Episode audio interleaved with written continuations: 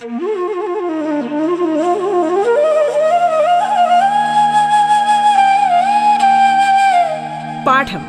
കേട്ടു പഠിക്കാൻ റേഡിയോ കേരളയിലൂടെ.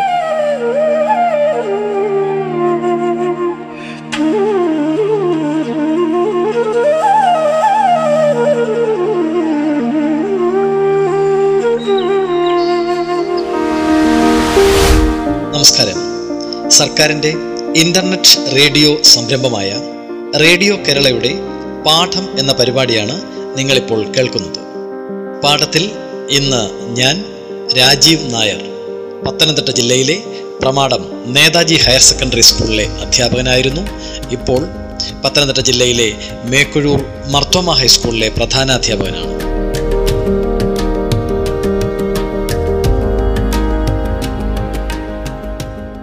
ഇന്ന് നമുക്ക് പത്താം ക്ലാസ് ബയോളജിയുടെ മൂന്നാമത്തെ ചാപ്റ്റർ പരിശോധിക്കാം. ഞാൻ ആദ്യത്തെ ഒന്ന് രണ്ട് ചാപ്റ്ററുകളിൽ പറഞ്ഞതുപോലെ നമ്മൾ മൂന്നാമത്തെ ചാപ്റ്റർ പഠിക്കുമ്പോൾ അത് ഒന്ന് രണ്ട് ചാപ്റ്ററുകളുടെ തുടർച്ചയാണ്. അതായത് ഉദ്ദീപനങ്ങൾക്കനുസരിച്ച് ജീവികൾക്ക് പ്രതികരിക്കുവാനുള്ള കഴിവ്. അതാണ് നമ്മൾ ആദ്യ രണ്ട് ചാപ്റ്ററുകളിൽ പഠിച്ചത്. അവിടെ നാം നാഡീവ്യൂഹത്തെപ്പറ്റി പഠിച്ചു. മസ്തിഷ്കത്തെപ്പറ്റിയും ന്യൂറോണുകളെപ്പറ്റിയും മസ്തിഷ്കത്തിന്റെ ഘടന വിവിധ ഭാഗങ്ങൾ അവയുടെ രോഗങ്ങൾ വൈകല്യങ്ങൾ ഒക്കെ നാം ആദ്യ ചാപ്റ്ററിൽ പഠിച്ചു. രണ്ടാമത്തെ ചാപ്റ്ററിലാകട്ടെ നാഡീവ്യൂഹത്തിന്റെ അല്ലെങ്കിൽ മസ്തിഷ്കത്തെ സഹായിക്കുന്ന പഞ്ചേന്ദ്രിയങ്ങളെ പറ്റിയാണ് പഠിച്ചത്. ഇവിടെ മൂന്നാമത്തെ ചാപ്റ്ററിൽ നാഡീവ്യവസ്ഥയോടൊപ്പം ഉദ്ദീപനങ്ങൾക്കനുസരിച്ച് പ്രതികരിക്കാൻ നമ്മെ പ്രാപ്തമാക്കുന്ന അന്തസ്രാവി വ്യവസ്ഥയെപ്പറ്റി ആണ് പഠിക്കുന്നത്. അന്തസ്രാവി ഗ്രന്ഥികളെപ്പറ്റിയും അവയുടെ ഉൽപ്പന്നങ്ങളായ ഹോർമോണുകളെപ്പറ്റിയും അവയുടെ ധർമ്മത്തെപ്പറ്റിയുമൊക്കെ സവിസ്തരം പ്രതിപാദിക്കുന്നതാണ് മൂന്നാമത്തെ ചാപ്റ്റർ. അന്തസ്രാവി ഗ്രന്ഥികളെ നാളീരഹിത ഗ്രന്ഥികളെന്നും വിളിക്കാറുണ്ട്. ഇവയുടെ ഉൽപ്പന്നങ്ങളായ ഹോർമോണുകൾ നേരിട്ട് രക്തത്തിലേക്ക് സംവഹിക്കപ്പെടുകയാണ് ചെയ്യുന്നത്. അതിനാൽ ഇവയെ ഡക്റ്റിലസ് ഗ്ലാൻസ് എന്നും അറിയപ്പെടുന്നു. ഇനിയും ഇത്തരത്തിലുള്ള ഹോർമോണുകൾ രക്തത്തിലേക്ക് പ്രവേശിക്കപ്പെട്ടാൽ അവ എങ്ങനെയാണ് കോശങ്ങളിൽ പ്രവർത്തിക്കുന്നതെന്ന് പുസ്തകത്തിൽ വിശദീകരിച്ചിട്ടുണ്ട്. രക്തത്തിൽ കലർന്ന് സഞ്ചരിക്കുന്നതിനാൽ ഹോർമോണുകൾ രക്തത്തിലെമ്പാടും എത്തിച്ചേരാനുണ്ട് എന്നാൽ ഓരോ ഹോർമോണും പ്രത്യേക ഗ്രാഹികളുള്ള കോശങ്ങളിൽ മാത്രമേ പ്രവർത്തിക്കുകയുള്ളൂ. ഹോർമോണുകൾക്ക് പ്രവർത്തിക്കുവാൻ കഴിയുന്ന കോശങ്ങളാണ് അവയുടെ ലക്ഷ്യ കോശങ്ങൾ അഥവാ ടാർഗറ്റ് ടിഷ്യൂ അതായത് ഗ്രാഹികളുള്ള കോശങ്ങൾക്ക് മാത്രമേ അതത് ഹോർമോണുകളെ സ്വീകരിക്കുവാൻ കഴിയുകയുള്ളൂ എന്നർത്ഥം. ഓരോ ഹോർമോൺ തന്മാത്രയും ഗ്രാഹികളുമായി ബന്ധിച്ച് ഹോർമോൺ ഗ്രാഹി സംയുക്തം രൂപപ്പെടുന്നു. ഇതിനെ തുടർന്ന് കോശത്തിനകത്ത് രാസാഗ്നികൾ പ്രവർത്തനക്ഷമമാവുകയും കോശപ്രവർത്തനങ്ങളിൽ മാറ്റം വരികയും ചെയ്യുന്നു. അങ്ങനെ വരുമ്പോൾ ഹോർമോണുകളുടെ പ്രവർത്തന ഫലമായി നമ്മുടെ ശാരീരിക പ്രവർത്തനങ്ങൾ ഉപാപചയ പ്രവർത്തനങ്ങൾ നമ്മുടെ ശരീരത്തിന്റെ പ്രതികരണങ്ങൾ ഒക്കെ വളരെയധികം മാറ്റങ്ങൾ സംഭവിക്കുന്നു. നമുക്ക് ആദ്യത്തെ ഒരു ഗ്രന്ഥിയെപ്പറ്റി പരിചയപ്പെടാം. വളരെ പ്രധാനപ്പെട്ട ഒരു അന്തസ്രാവി ഗ്രന്ഥിയാണ് പാങ്ക്രിയാസ് അഥവാ ആഗ്നേയ ഗ്രന്ഥി. ഓരോ ഗ്രന്ഥികളെപ്പറ്റി പഠിക്കുമ്പോഴും നിങ്ങൾ ആദ്യം ചെയ്യേണ്ടത് അവ ശരീരത്തിൽ എവിടെ സ്ഥിതി ചെയ്യുന്നു? അവ ഉൽപ്പാദിപ്പിക്കുന്ന ഹോർമോൺ ഏതാണ്? ആ ഹോർമോണിന്റെ ധർമ്മം എന്താണ്? അവ കൂടിയാലും കുറഞ്ഞാലുമുള്ള അവസ്ഥകൾ എന്താണ്? ഈ രീതിയിൽ വേണം പഠിക്കുവാൻ. ആദ്യത്തെ വളരെ പ്രധാനപ്പെട്ട പാങ്ക്രിയാസിനെ പറ്റി നോക്കാം. ഇതിന്റെ സ്ഥാനം ആമാശയത്തിന്റെ തുടർച്ചയായ പക്വാശയത്തിലേക്ക് ബന്ധിക്കപ്പെടുന്ന ഭാഗത്താണ്. മറ്റൊരു വിധത്തിൽ പറഞ്ഞാൽ ശരീരത്തിലെ ഏറ്റവും വലിയ അവയവങ്ങളിലൊന്നായ കരളിന്റെ അടിവശത്ത് ഒരു ചെറിയ പാവയ്ക്കയുടെ വലിപ്പത്തിൽ കാണപ്പെടുന്ന ഗ്രന്ഥിയാണ് പാങ്ക്രിയാസ്. കഴിഞ്ഞ വർഷം ഈ ഗ്രന്ഥിയെ നാം പരിചയപ്പെട്ടതാണ്. ദഹനേന്ദ്രിയ വ്യൂഹത്തെപ്പറ്റി പഠിച്ചപ്പോൾ. ഇവിടെ ദഹനേന്ദ്രിയ വ്യൂഹവുമായി ബന്ധപ്പെട്ടല്ല നാം പാങ്ക്രിയാസിനെ പരിചയപ്പെടുന്നത്. പാങ്ക്രിയാസിലെ ഒരു പ്രത്യേക തരം കോശങ്ങളുണ്ട്. അവയെ ആൽഫ കോശങ്ങളെന്നും ബീറ്റ കോശങ്ങളെന്നും അറിയപ്പെടുന്നു. ഈ പ്രത്യേകതരം ഹോർമോൺ ഉൽപ്പാദിപ്പിക്കുന്ന കോശങ്ങളെ കണ്ടെത്തിയത് ലാംഗ്രഹാൻസ് എന്ന ശാസ്ത്രജ്ഞനായതിനാൽ ഇവയെ ഐലറ്റ്സ് ഓഫ് ലാംഗ്രഹാൻസ് എന്നാണ് അറിയപ്പെടുന്നത്.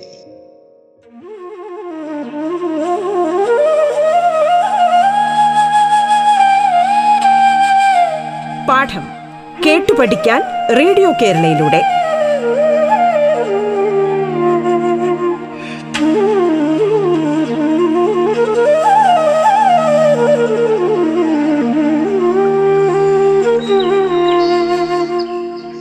ആൽഫ കോശങ്ങൾ ഗ്ലൂക്കാഗോൺ എന്ന ഹോർമോണും ബീറ്റ കോശങ്ങൾ ഇൻസുലിൻ എന്ന ഹോർമോണുമാണ് ഉൽപ്പാദിപ്പിക്കുന്നത്. ഇനി നോക്കാം ഇവ എങ്ങനെയാണ് ശരീരത്തിൽ പ്രവർത്തിക്കുക എന്ന്. വളരെ നിസാരമായ രീതിയിൽ നമുക്ക് ഇതിന്റെ പ്രവർത്തനം മനസ്സിലാക്കാവുന്നതേ ഉള്ളൂ. പുസ്തകത്തിൽ ചിത്രത്തിന്റെ സഹായത്തോടെ വിശദീകരിച്ചിട്ടുണ്ട്. അതോടൊപ്പം ക്യു ആർ കോഡ് സ്കാൻ ചെയ്തും നിങ്ങൾക്ക് പഠിക്കാവുന്നതാണ്. ഇവിടെ ആദ്യം നാം ചിന്തിക്കേണ്ടത് നമ്മുടെ രക്തത്തിലെ ഗ്ലൂക്കോസിന്റെ അളവ് സാധാരണ അളവ് എത്രയാണെന്നാണ്. നമ്മുടെ രക്തത്തിൽ ധാരാളം തരത്തിലുള്ള ഘടകങ്ങളുണ്ട് അതിലൊന്നാണ് ഗ്ലൂക്കോസ്.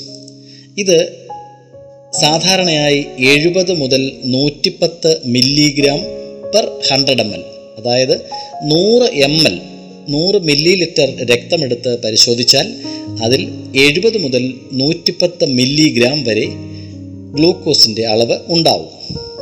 നാം രാവിലെ എഴുന്നേൽക്കുമ്പോൾ നമ്മുടെ ഗ്ലൂക്കോസിന്റെ അളവ് രാത്രിയിൽ കഴിച്ച ആഹാരമൊക്കെ ദഹിച്ച് നോർമൽ അളവിലായിരിക്കും ഉള്ളത്. അതായത് എഴുപത് എൺപത് തൊണ്ണൂറ് milligram per hundred M L ആവും. എന്നാൽ രാവിലെ പ്രഭാത ഭക്ഷണത്തിന് ശേഷം ദഹന പ്രക്രിയ നടക്കുമ്പോഴേക്കും ഗ്ലൂക്കോസിന്റെ അളവ് ഉയരാൻ തുടങ്ങും. രക്തത്തിലെ ഗ്ലൂക്കോസിന്റെ അളവ് അമിതമായി ഉയരുന്നത് ശരീരം തടസ്സപ്പെടുത്തുന്നു. അതല്ലെങ്കിൽ രക്തത്തിലെ ഗ്ലൂക്കോസിന്റെ അളവ് ഉയരുകയും താഴുകയും ചെയ്യുന്നതിനെ നിയന്ത്രിക്കുന്നത് രണ്ട് ഹോർമോണുകളാണ്. ഒരു പരിധിക്കപ്പുറം രക്തത്തിൽ ഗ്ലൂക്കോസിന്റെ അളവ് ഉയരുമ്പോൾ നമ്മുടെ ബീറ്റ കോശങ്ങൾ ഐലറ്റ്സ് ഓഫ് ലാംഗർഹാൻസിലെ ബീറ്റ കോശങ്ങൾ ഉദ്ദീപിക്കപ്പെടുകയും അവ ഇൻസുലിൻ എന്ന ഹോർമോൺ ഉൽപ്പാദിപ്പിക്കുകയും ചെയ്യുന്നു. ഇൻസുലിൻ ഗ്ലൂക്കോസിനെ കോശങ്ങളിലേക്ക് പ്രവേശിപ്പിക്കുന്നു. അതോടൊപ്പം ഗ്ലൂക്കോസിനെ ഗ്ലൈക്കോജനാക്കി കരളിലും മറ്റും സംഭരിക്കുകയും ചെയ്യുന്നു. അപ്പോൾ നാം കുറച്ചു സമയത്തേക്ക് ആഹാരം കഴിക്കുന്നില്ല എന്ന് ചിന്തിക്കുക. അപ്പോൾ ഗ്ലൂക്കോസിന്റെ അളവ് നമ്മുടെ ശരീരത്തിൽ കുറയും. ഗ്ലൂക്കോസിന്റെ അളവ് ശരീരത്തിൽ ഒരു പരിധിക്കപ്പുറം കുറയുന്നതും ഉപാപചയ പ്രവർത്തനങ്ങളെ ബാധിക്കും. ഈ സമയത്ത് നമ്മുടെ ആൽഫ കോശങ്ങൾ ഉദ്ദീപിക്കപ്പെടുകയും ഗ്ലൂക്കാഗോൺ എന്ന ഹോർമോൺ ഉൽപ്പാദിപ്പിക്കപ്പെടുകയും ചെയ്യുന്നു. ഈ ഗ്ലൂക്കാഗോൺ കരളിൽ സംഭരിച്ചിരിക്കുന്ന ഗ്ലൈക്കോജനെ ഗ്ലൂക്കോസാക്കി മാറ്റുന്നു. അതോടൊപ്പം അമിനോ ആസിഡുകളിൽ നിന്ന് ഗ്ലൂക്കോസ് നിർമ്മിക്കുകയും ചെയ്യുന്നു. മറ്റൊരു വിധത്തിൽ പറഞ്ഞാൽ ഇൻസുലിന്റെയും ഗ്ലൂക്കാഗോണിന്റെയും പ്രവർത്തന ഫലമായി നമ്മുടെ രക്തത്തിലെ ഗ്ലൂക്കോസിന്റെ അളവ് വ്യക്തമായ രീതിയിൽ നിയന്ത്രിക്കപ്പെടുന്നു. ഇനി നമുക്ക് മറ്റൊരു വളരെ രസകരമായ ഒരു രോഗത്തെപ്പറ്റി നോക്കാം. നിങ്ങളൊക്കെ കേട്ട് കാണും. നമ്മുടെ വീട്ടിലും ഒക്കെ പറയാറുണ്ട് എന്റെ അച്ഛന് പ്രമേഹമാണ് അതല്ലെങ്കിൽ എന്റെ മുത്തച്ഛന് മൂത്രത്തിൽ പഞ്ചസാരയുടെ അസുഖമാണ് അതല്ലെങ്കിൽ എന്റെ അങ്കിളിന് ഡയബറ്റിസ് ആണ് എന്നൊക്കെ നിങ്ങൾ പറയാറുണ്ട് നിങ്ങൾ കേട്ടിട്ടുണ്ട്. എന്താണ് ഈ രോഗം എന്ന് നോക്കാം. ഇവരുടെയൊക്കെ ശരീരത്തിൽ ഗ്ലൂക്കോസിന്റെ ഉപാപചയം വേണ്ട രീതിയിലല്ല അതല്ലെങ്കിൽ ഇൻസുലിൻ ഗ്ലൂക്കാഗോൺ ഇവയുടെ പ്രവർത്തനം വേണ്ട രീതിയിലല്ല എന്നുള്ളതാണ് ശരി. അതായത് നമ്മുടെ ശരീരത്തിൽ ഗ്ലൂക്കോസിന്റെ അളവ് ഉയരുമ്പോൾ ഇൻസുലിൻ ഉൽപ്പാദിപ്പിക്കപ്പെടാതിരിക്കുകയോ അതല്ലെങ്കിൽ ഉൽപ്പാദിപ്പിക്കപ്പെടുന്ന ഇൻസുലിനെ കോശങ്ങൾക്ക് ഉപയോഗിക്കാൻ കഴിയാതെ വരികയോ ചെയ്യുന്നു. അങ്ങനെ വരുമ്പോൾ ഗ്ലൂക്കോസിന്റെ അളവ് അമിതമായി രക്തത്തിൽ ഉയരുകയും അത് മൂത്രത്തിൽ കലരുകയും അങ്ങനെ മൂത്രത്തിലൂടെ പുറത്തു പോവുകയും ചെയ്യുന്നു. അതിനാണ് സാധാരണ പറയാറുള്ളത് മൂത്രത്തിൽ പഞ്ചസാരയുടെ അംശം എന്ന് പറയാറുള്ളത്.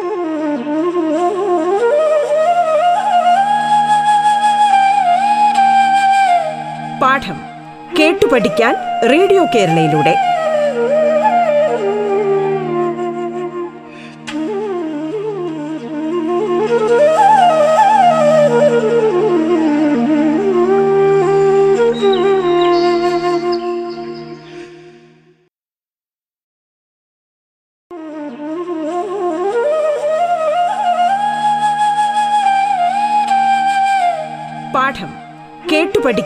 റേഡിയോ കേരളയിലൂടെ. തുടർന്ന് കേൾക്കാം പാഠം.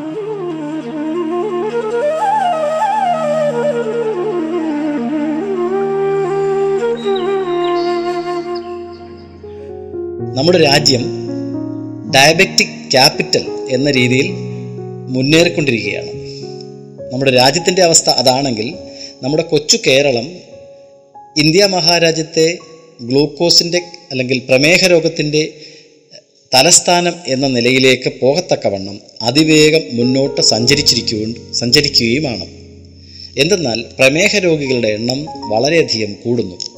നമ്മുടെ ജീവിതശൈലി കൊണ്ടും നമ്മുടെ ആഹാര രീതി കൊണ്ടുമാണ് ഇത് ഇത് സംഭവിക്കുന്നത്. മറ്റൊരു വളരെ പ്രധാനപ്പെട്ട ഒരു വലിയ ഗ്രന്ഥിയാണ് തൈറോയിഡ്. കേരളത്തെ സംബന്ധിച്ചിടത്തോളം തൈറോയിഡ് പ്രോബ്ലങ്ങൾ ഉള്ളവർ ധാരാളമാണ്. ഈ ഗ്രന്ഥിയെപ്പറ്റിയും നിങ്ങൾ അറിഞ്ഞിരിക്കേണ്ടതാണ്. യഥാർത്ഥത്തിൽ തൈറോയിഡ് നമ്മുടെ ശരീരത്തിലെ എല്ലാ പ്രവർത്തനങ്ങളെയും നിയന്ത്രിക്കുന്നു എന്ന് വേണമെങ്കിൽ പറയാം. ശരീരത്തിൽ എപ്പോഴും നടന്നുകൊണ്ടിരിക്കുന്ന ഉപചയം അപചയം അതായത് നിർമ്മാണ ശിഥിലീകരണ പ്രവർത്തനങ്ങൾ ഇവയെ നിയന്ത്രിക്കുന്ന സുപ്രധാനമായ പങ്കുവഹിക്കുന്ന ഗ്രന്ഥിയാണ് തൈറോയിഡ്.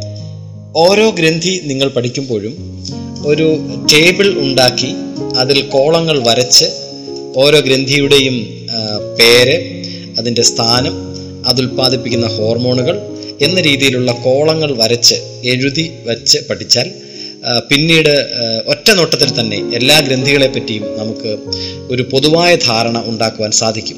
അങ്ങനെ ഈ ഗ്രന്ഥിയെ പറ്റി പഠിക്കുമ്പോൾ ഇതിന്റെ സ്ഥാനം അതാണ് പ്രധാനമായി ആദ്യം പഠിക്കേണ്ടത്. തൈറോയ്ഡ് ഗ്രന്ഥി നിങ്ങൾക്കറിയാവുന്നതുപോലെ കഴുത്തിലാണ് ചിത്രശലഭത്തിന്റെ ആകൃതിയിലുള്ള ഗ്രന്ഥിയാണ്. ഇത് ഉൽപ്പാദിപ്പിക്കുന്ന ഹോർമോൺ പ്രധാനമായും തൈറോക്സിൻ എന്ന് നിങ്ങൾ കേട്ട് കാണും ഈ തൈറോക്സിന്റെ ധർമ്മം എന്താണ് എന്നാണ് നിങ്ങൾ പിന്നീട് പഠിക്കേണ്ടത്. നമ്മുടെ ശരീരത്തിലെ ഉപാപചയ പ്രവർത്തനങ്ങളെ നിയന്ത്രിക്കുന്നു എന്ന് ഞാൻ പറഞ്ഞു. അതുപോലെ തന്നെ ഊർജ ഉൽപാദനത്തെ ഏഹ്, നിയന്ത്രിക്കുന്നു. ആ, ഉപചയ പ്രവർത്തനങ്ങളുടെ നിരക്ക് വർദ്ധിപ്പിക്കുന്നു. അതോടൊപ്പം തന്നെ ഭ്രൂണാവസ്ഥയിലും ശൈശവാവസ്ഥയിലും മസ്തിഷ്ക വളർച്ചയും വികാസവും ത്വരിതപ്പെടുത്തുന്നു. കുട്ടികളിലെ ശരീര വളർച്ച നിയന്ത്രിക്കുന്നു. ഇങ്ങനെ ഒട്ടനവധി ധർമ്മങ്ങളാണ് തൈറോക്സിൻ തൈറോയിഡ് നിർവഹിച്ചുകൊണ്ടിരിക്കുന്നത്. അതിനാൽ തന്നെ വളരെ പ്രധാനപ്പെട്ട ഗ്രന്ഥിയാണ്. ഇത് ഉണ്ടാക്കുന്ന വൈകല്യങ്ങളും നിങ്ങൾ ഒരുപക്ഷെ കേട്ട് കാണും ഹൈപ്പോ തൈറോയിഡിസം ഹൈപ്പർ തൈറോയിഡിസം തുടങ്ങിയ അവസ്ഥകളും ഒരുപക്ഷെ നിങ്ങൾക്ക് സമൂഹത്തിൽ നിന്നും നിങ്ങൾ കേട്ട് കാണും ഹൈപ്പോ തൈറോയിഡിസം ഹൈപ്പോ എന്ന വാക്ക് തന്നെ എന്തിന്റെയോ കുറവ്. അതായത് ഹൈപ്പോ തൈറോയിഡിസം എന്ന് പറയുമ്പോൾ ശരീരത്തിൽ വേണ്ടത്ര അളവിൽ തൈറോക്സിൻ ഇല്ലാത്ത അവസ്ഥ. അല്ലെങ്കിൽ തൈറോക്സിന്റെ ഉൽപ്പാദനം കുറയുന്ന അവസ്ഥ. ഭ്രൂണാവസ്ഥയിലോ ശൈശവ അവസ്ഥയിലോ തൈറോക്സിന്റെ കുറവ് മൂലം ശരീര ശരിയായ ശാരീരിക മാനസിക വളർച്ചകൾ തടസ്സപ്പെടും. ഈ അവസ്ഥയെ കുട്ടിക്കാലത്ത് നാം ക്രെട്ടിനിസം എന്ന പേരിൽ പറയുന്നു. മുതിർന്നവരിൽ ഇത് മിക്സഡിമ എന്നും അറിയപ്പെടുന്നു. ഉപാപചയ നിരക്ക് കുറയുമ്പോൾ പൊതുവെ മന്ദത അനുഭവപ്പെടും. അതുപോലെ തന്നെ ഹൈപ്പോ തൈറോയിഡിസംകാരെ കണ്ടാൽ പെട്ടെന്ന് തിരിച്ചറിയാൻ പറ്റുന്ന ഒന്നാണ് അവർക്ക് പെട്ടെന്ന് അമിത വണ്ണം അനുഭവപ്പെടുകയും ശരീരഭാരം കൂടുകയും ഉയർന്ന രക്തസമ്മർദ്ദം ഉണ്ടാവുകയും ഒക്കെ ചെയ്യുമ്പോൾ ഇത് ഹൈപ്പോ തൈറോയിഡിസമാണ് എന്ന് വേണമെങ്കിൽ അനുമാനിക്കാം. നേരെ തിരിച്ചാണ് ഹൈപ്പർ തൈറോയിഡിസത്തിന്റെ അവസ്ഥ. ഹൈപ്പർ എന്ന് പറയുമ്പോൾ തൈറോക്സിന്റെ ഉൽപ്പാദനം അമിതമാകുന്ന അവസ്ഥ. അപ്പോൾ ശാരീരിക പ്രവർത്തനങ്ങൾ ഒക്കെ ത്വരിതഗതിയിലാകുന്നു. ഉപാപചയ നിരക്ക് ഉയരുന്നു. ശരീരത്തിന്റെ താപനില ഉയരുന്നു. കൂടുതൽ വിയർപ്പുണ്ടാകുന്നു.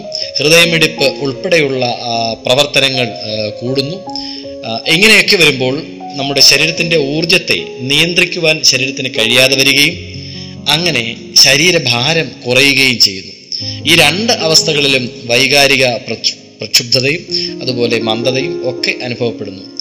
ഹൈപ്പോ തൈറോയിഡിസവും ഹൈപ്പർ തൈറോയിഡിസവും നേരത്തെ തന്നെ കണ്ടുപിടിച്ച് ചികിത്സിക്കേണ്ടതാണ്.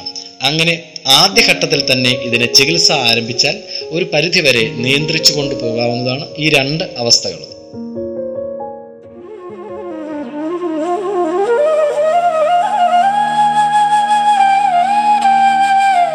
പാഠം കേട്ടു പഠിക്കാൻ റേഡിയോ കേരളയിലൂടെ.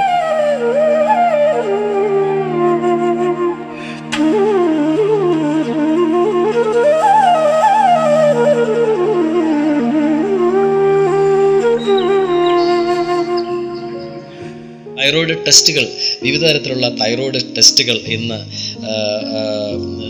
ശാസ്ത്രലോകത്ത് ഉണ്ട്. അവയൊക്കെ ചെയ്യുന്നത് T three cells T four cells T S H തുടങ്ങിയവയുടെയൊക്കെ അളവുകളിലൂടെയാണ്. ടി ത്രീ ടി ഫോർ എന്ന് പറയുമ്പോൾ തൈറോയിഡ് തൈറോക്സിനിൽ അടങ്ങിയിരിക്കുന്ന മൂന്ന് അല്ലെങ്കിൽ നാല് അയോഡിൻ തന്മാത്രകളുമായി ബന്ധപ്പെട്ട അവയുടെ നിലവാരം അല്ലെങ്കിൽ അവയുടെ അളവ് പരിശോധിക്കുന്നതാണ്. ടി എസ് എച്ച് എന്ന് പറഞ്ഞാൽ തൈറോയിഡ് സ്റ്റിമുലേറ്റീവ് ഹോർമോണിന്റെ അവസ്ഥയാണ്. തൈറോയിഡ് സ്റ്റിമുലേറ്റീവ് ഹോർമോൺ ഉൽപ്പാദിപ്പിക്കുന്നത് തൈറോയിഡ് അല്ല.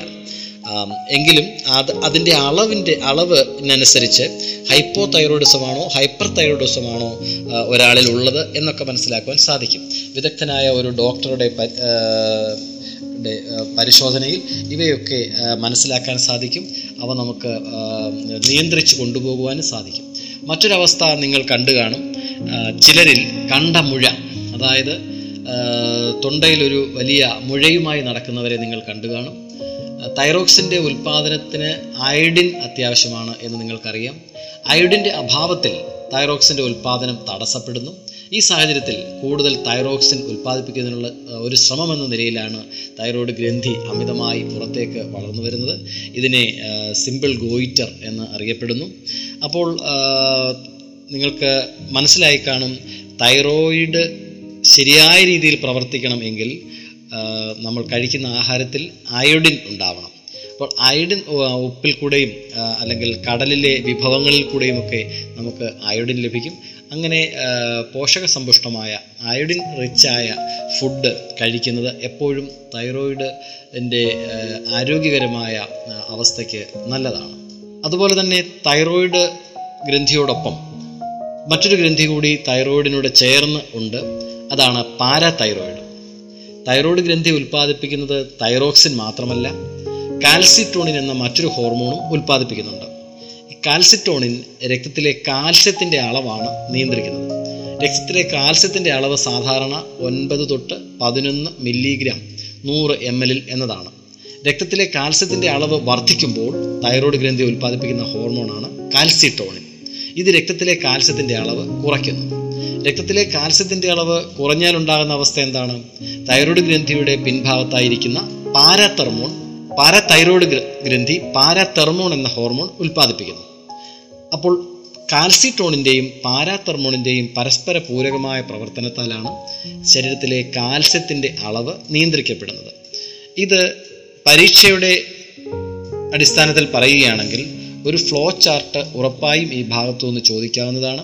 അതായത് കാൽസ്യത്തിന്റെ അളവ് ശരീരത്തിൽ നിയന്ത്രിക്കുന്നതിന് അല്ലെങ്കിൽ കാൽസ്യത്തിന്റെ അളവ് ശരീരത്തിൽ കൂടുമ്പോൾ അതല്ലെങ്കിൽ ശരീരത്തിൽ കാൽസ്യത്തിന്റെ അളവ് കുറയുമ്പോൾ എത്തരത്തിലുള്ള പ്രവർത്തനങ്ങളാണ് നടക്കുന്നത്. ഏതൊക്കെ തരത്തിലുള്ള ഹോർമോണുകളാണ് ഉൽപ്പാദിപ്പിക്കപ്പെടുന്നത് എന്ന രീതിയിലുള്ള ചോദ്യങ്ങൾ പരീക്ഷയ്ക്ക് ചോദിക്കുന്നതാണ്. ചുരുക്കി പറഞ്ഞാൽ നമ്മൾ വളരെ പ്രധാനപ്പെട്ട രണ്ട് ഗ്രന്ഥികളെ പഠിക്കുകയുണ്ടായി. ഒന്ന് പാങ്ക്രിയസ് രണ്ട് തൈറോയിഡ്. നാൽപ്പത് മാർക്കുള്ള എസ് എസ് എൽ സി പരീക്ഷയുടെ ബയോളജിയിൽ ഏകദേശം ഒരു പത്ത് മാർക്കിന്റെ ക്വസ്റ്റ്യൻ ഈ ചാപ്റ്ററിൽ നിന്നാണ് വരാറുള്ളത്. അതിൽ പ്രധാനമായിട്ടുള്ളവയാണ് ഈ തൈറോയിഡ് ഗ്രന്ഥിയും അതോടൊപ്പം തന്നെ പാങ്ക്രിയാസ് ഗ്രന്ഥിയും വളരെ വിശദമായി ഇവയെപ്പറ്റി മനസ്സിലാക്കുക. ഈ രണ്ട് ഗ്രന്ഥികളെപ്പറ്റി മനസ്സിലാക്കുന്നത് തീർച്ചയായും നിങ്ങളുടെ പരീക്ഷയ്ക്ക് ഉതകും. അതോടൊപ്പം തന്നെ ജീവിതത്തിലും പ്രയോജനപ്പെടും.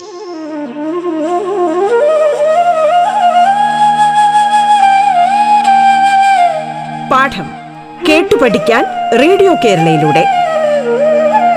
പാഠത്തിന്റെ ഇന്നത്തെ അധ്യായം ഇവിടെ പൂർണമാകുന്നു.